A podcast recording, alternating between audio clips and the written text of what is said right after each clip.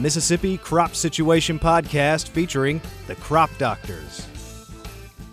Hey, folks, Jason Bond in the Crop Doctors podcast studio in Stoneville. Tom's here with a puzzled look on his face. What did you have a puzzled look on your I face? Because the just- music wasn't as loud? It wasn't as loud as what I was used to. You know why the music wasn't as loud?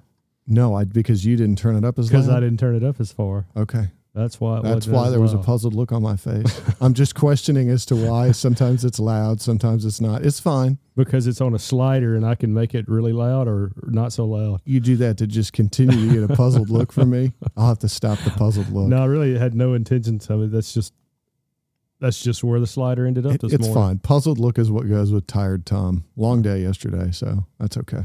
Why don't you introduce our guest this morning? Okay, so our continuing series in Why Ag, we have with us this morning Brad Shivers, a local farmer, and I'll tell just a brief background of how I know Brad. I've come to know Brad. Uh, we go to church together at Covenant Presbyterian in Cleveland. Not to not to call out our church, but definitely a good place to to meet folks. That's not something you regularly hear from a Yankee.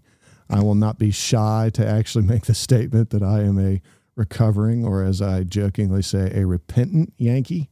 Hopefully that won't get edited out. I'd rather that not be on the floor. But we have Brad with us this morning. Glad to be here. We're glad to have you. Don't don't be Thank you. shy. Don't Thank be shy. you. You're not shy. It's not normal. It's not normal situations.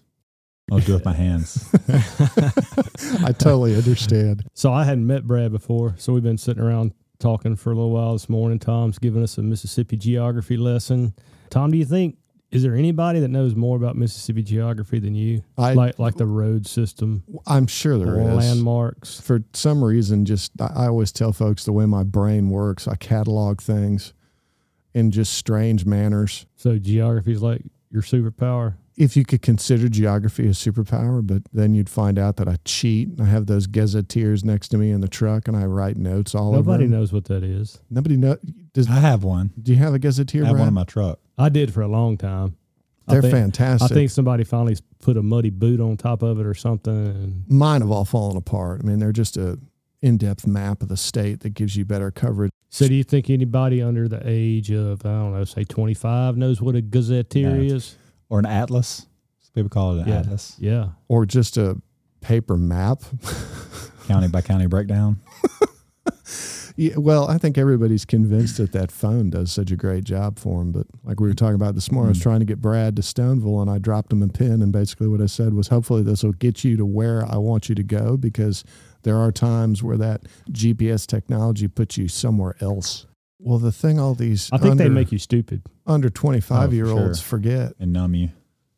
is you have to have some general idea of where you're going in a geographic perspective. Because there's if you don't know where you're generally going, you're not going to be able to get there. There are people that are your age, Tom Allen, that have no concept of north, south, east, or west, let alone the road system overlaid on top of north, south, east, and west. And around here, if you're going west, if you get to the levee, you went too far, right? That's right. If you get to the hill, you're going east. If you get to the hill, you went too far. Problem solved. If you get to Memphis, turn around and come back. So to answer your question, there probably are some people in this state who have a lot better geographical perspective than I do, certainly on a finer scale. I don't know that I know any of them. We've meandered off just a smidge yeah, too far. Tom's geography lesson. That's definitely not what we were here to talk about with Brad. We- Brad told us before we started that he hadn't listened to any of these. Therefore, I have the luxury of springing a question on him. No, I listened to the very first one. I haven't. Okay. He listened to the first The very first ag. one. Yeah. that's- I listened that's to right. Okay. Tom's uh, excuse how he got here. Excuse. That's an interesting story, by the way. Brad, where do you stand on roller coasters? You don't stand on roller coasters. Well played. Well played. I did have to think about it for a second. However, some of them, some of them, you, there, Well, there's that. Well, there, there- there's that one at the carnival that goes around in a circle and the floor falls out. Do Yes, they still do that? G- uh, Gravitron. Gravitron. Gravitron, Gravitron, yeah, yeah. Gravity. I bet that's illegal now. I bet they don't do that. It- I don't know. That- I saw some stuff in Shelby County Fair that I'm pretty sure is not legal in most states. more, more mainly in the This yeah. straight out of the Oh, it's 1980s. awful. and they don't let you off. They're like it's the whole deal. Like they won't let you off. Let me rephrase my question. Brad, how do you feel about roller coasters? I'm fine with roller coasters. See, I am too. Tom, you're a I grew up riding the Zippin Pippin in Liberty Land, the oldest wooden roller coaster in the world, up to a certain point, but till they wrecked it. Tom, you're a thumbs down on roller coasters. I'm kind of a thumbs down on I roller see that. coasters. I can see that. Tracy reminds me that it's a control issue, that I'm not in control and therefore I dislike it. And Tracy probably loves them Tracy does love with them. her with her uh, demeanor. I can see that. I can see that. See, my, my wife, she's adamantly against them. Tracy likes them. Ward likes them. Claire hates them. Yeah, I get nervous on them, but I don't mind them. I'm not wild about going upside down, but I Yeah. don't like going upside down. It's an inertia issue. Inherent, I want to look around, and that's not a good thing to do because then you kind of screw up your inner ear if you do that incorrectly. Okay, Brad, we consider you a young farmer, and that's really although he has been to Liberty Land, so he kind of he's not as young as you might think. No, I just turned forty.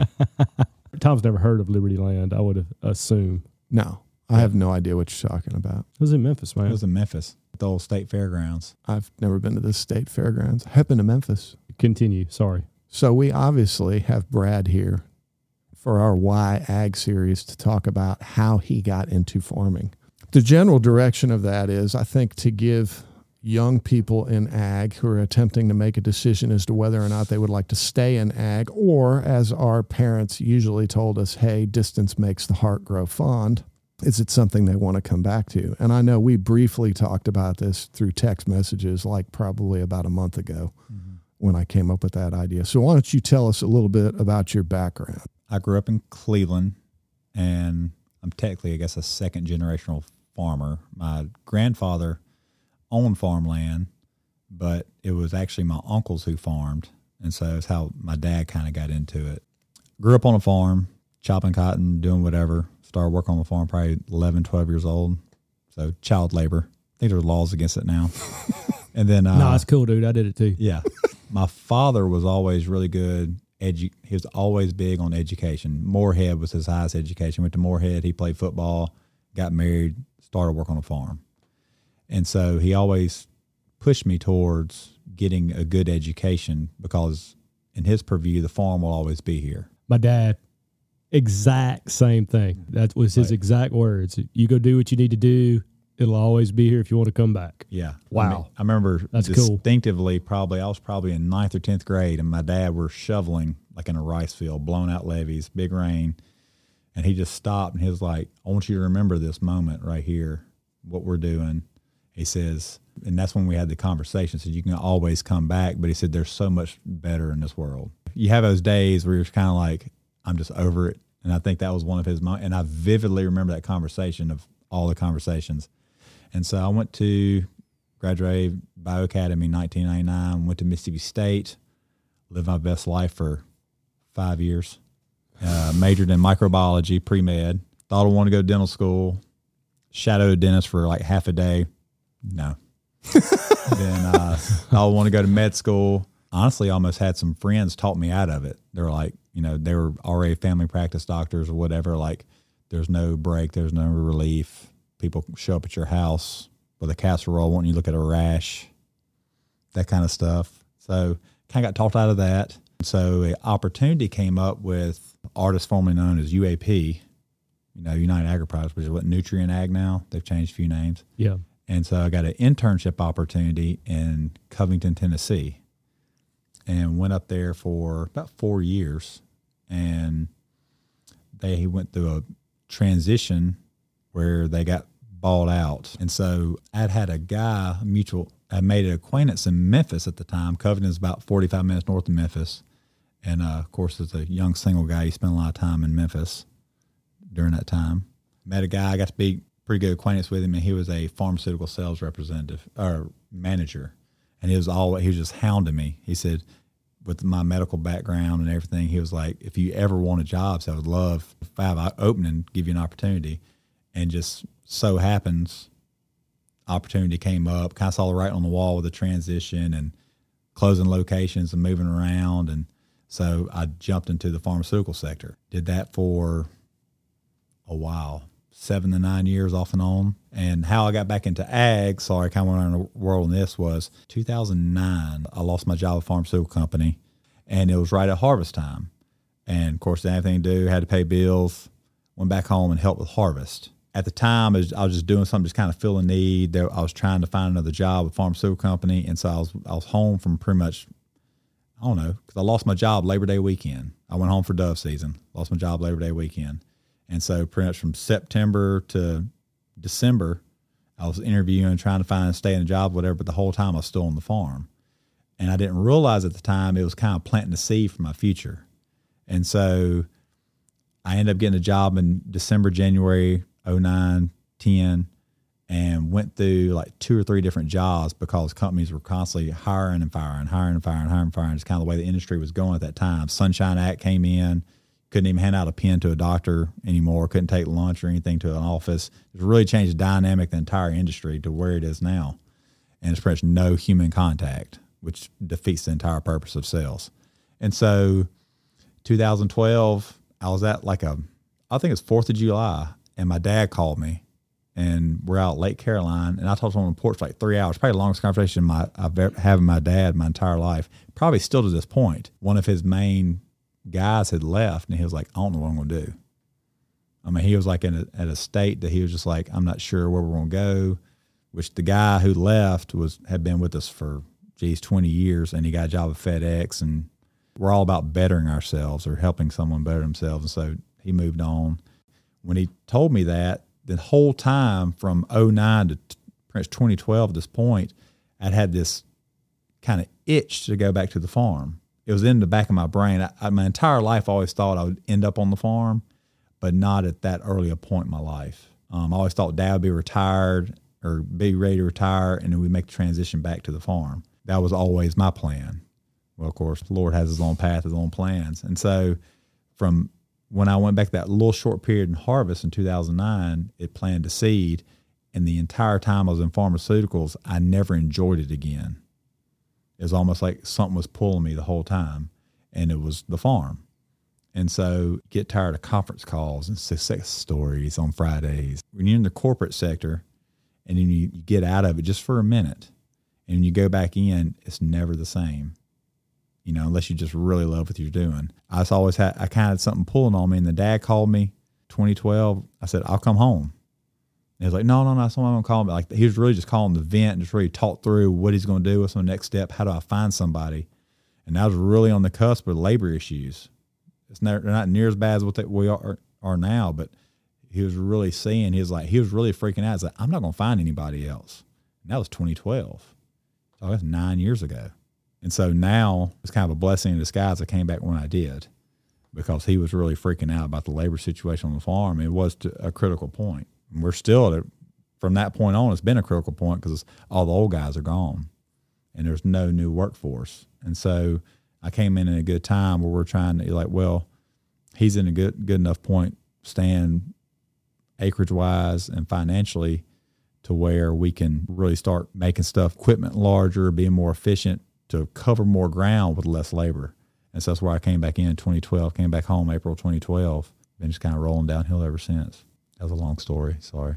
No, I, I think that's a I think that's a good story because it shows that you longed for that farming experience, having your formative years on the farm. And I think that's something that you talk to a lot of people your age or even a little bit younger and certainly the last few weeks, I know Jason and I've talked about with with several people, and I, I can't even recall who it was that, you know, hey, I, I hated working with gated pipe. I can't stand working with metal pipe. Why would I want to continue to chop weeds for the rest of my life? That's not something I see myself doing. And then I think that was me, dude. If it wasn't you, it was somebody else. me. That I, pro- I, I think you. I think that's the conversation I get into. Because I think I'm the, only, I'm the only person we've had it here that's mentioned gated pipe. Maybe oh, so. Still, I tell my, my South Africans, I hear them complain about having to patch poly pipe when the cow chews through it or something like that. And I was like, you don't want to know the days of toting hard pipe, oh, not yeah. only laying it, but the worst part was taking it apart every day before harvest. Yeah. And you got to take it apart and it's been greased together and those rubber gaskets are stuck. Yes. Oh yeah. You know, but I remember the days of late of the aluminum yeah. twist style and it's just hot as the center of the sun in August. And you're trying to take that pipe apart, and you're literally scald. You're wearing welding gloves in August trying to pull that stuff apart. I said, y'all don't know how fun that was. What do you say to a kid that's and maybe they're in college and grew up on a farm, or maybe they didn't grow up on a farm, and they have some interest in agriculture, but not a commitment either way. So, what do you say to somebody like that? The ag sector now has evolved so much from when I was in when I went to college. I, I started out in was it AETB or whatever. What was that? It's like it's like ag technology, Yeah, engineering, and business or something. I did that for like six weeks and slept through most of it. I had to take a soils class, and I was like, I'm out. I can't do this anymore.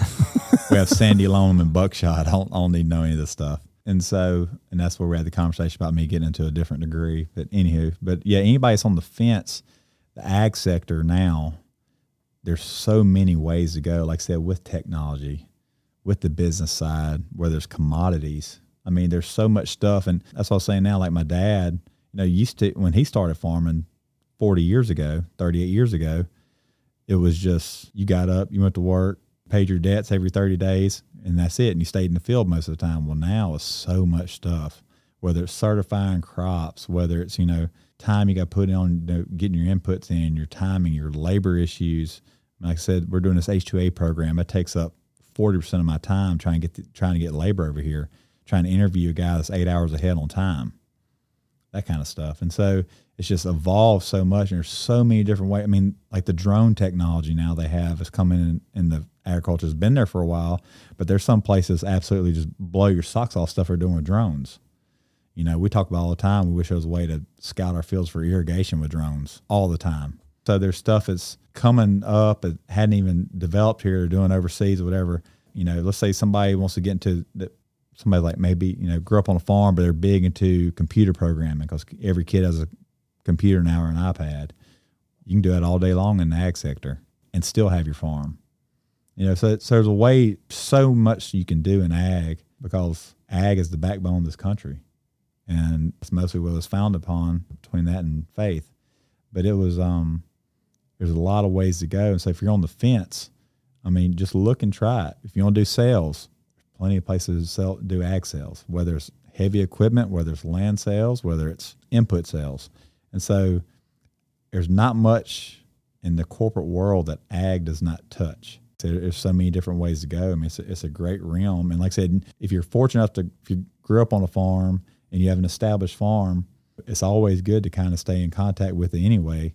But like I said, but you can do something else and do that. I have buddies that are doctors that grew up on a farm that still have farm and still farm on the side. You know, find you a good manager and you can still do both and still keep your hands on it. Because I think everyone that is raised on the farm, unless they're like mauled by a hog or something or had like a my mom talks about getting mauled by this turkey every time they came home to her great grandmother's house. Great stories. But uh, Guess as long as you're not like traumatized as a child on a farm, I guess you can. You're always going to have that small calling. My friends that are lawyers in D.C., but they still own a farm in Arkansas, and they fly down there a couple times a year, and have, it's rented out, but they still have that itch or that pull to go lay eyes on it, even though they can just pulls a huge check every year for rent that he can probably live off of, but he still has that calling an itch to go check on his place or go see his place and walk around his place.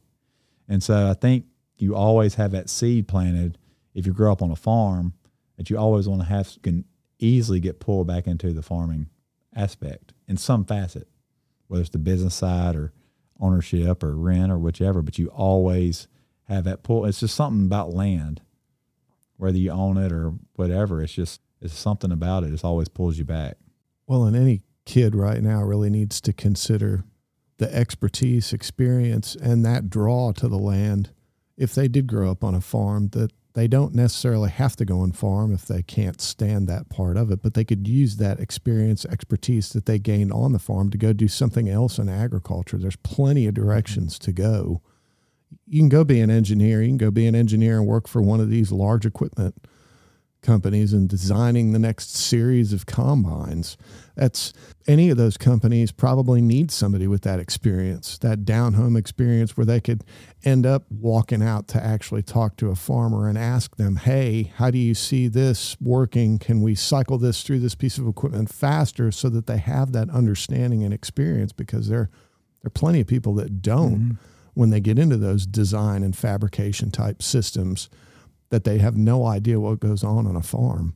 Brad, that's awesome, man. Really appreciate you spending time with us this morning. I'm glad I got to meet you. I don't know that we've ever actually had a conversation before, so enjoyed that. I think we got a lot of shared experiences as well, so we appreciate it.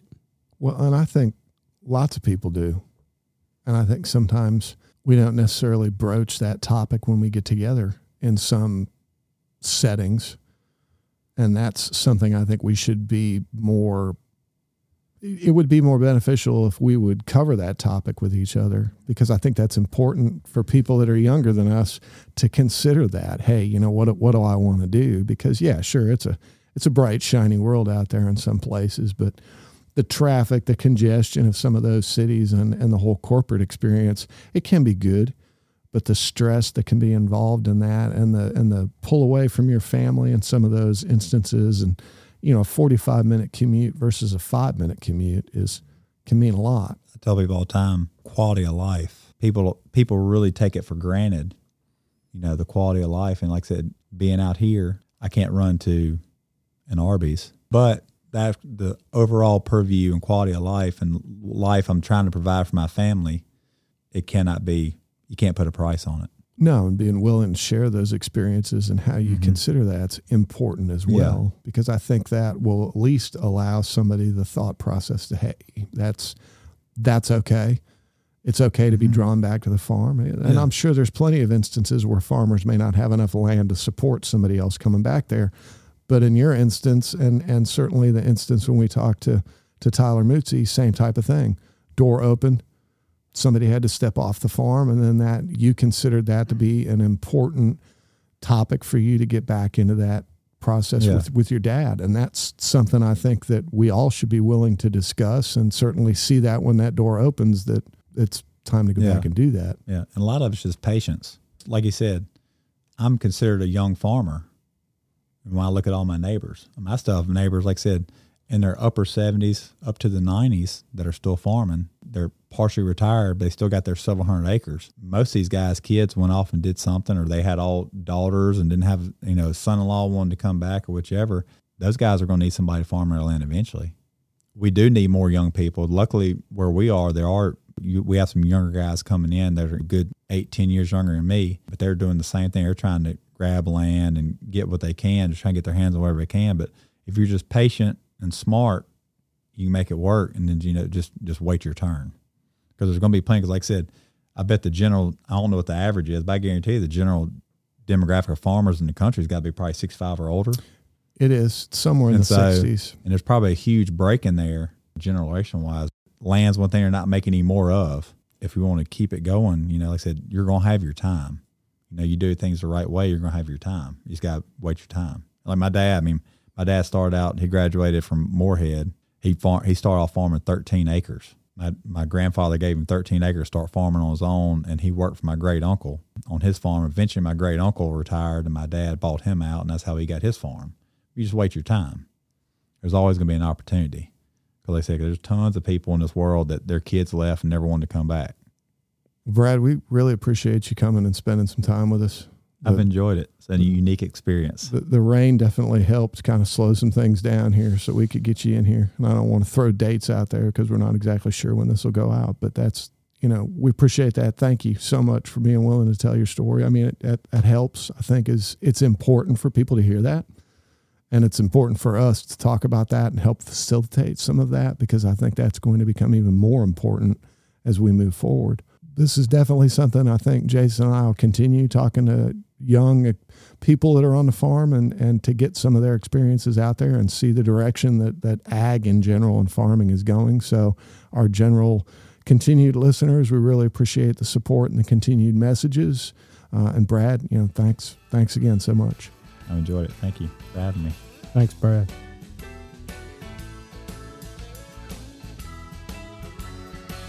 The Mississippi Crop Situation Podcast is a production of Mississippi State University Extension.